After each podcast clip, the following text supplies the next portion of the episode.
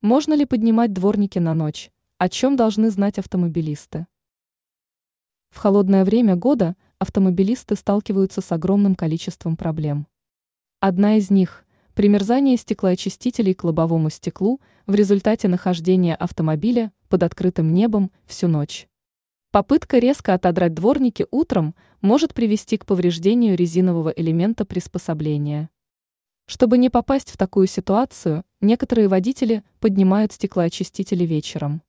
Но стоит ли идти на такой шаг? Почему дворники не стоит оставлять отопыренными? Конечно, поднятые дворники не примерзнут к лобовому стеклу. Утром достаточно будет очистить лобовуху от снега, избавить ее от ледяной корки и вернуть стеклоочистители на место.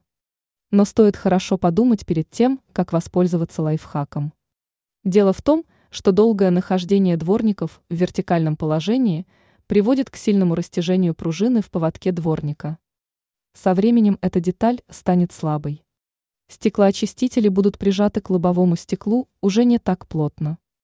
В итоге приспособления будут плохо справляться с загрязнениями на стеклянной поверхности. Поэтому оставлять дворники поднятыми на ночь нежелательно. По крайней мере, не стоит пользоваться этим лайфхаком слишком часто.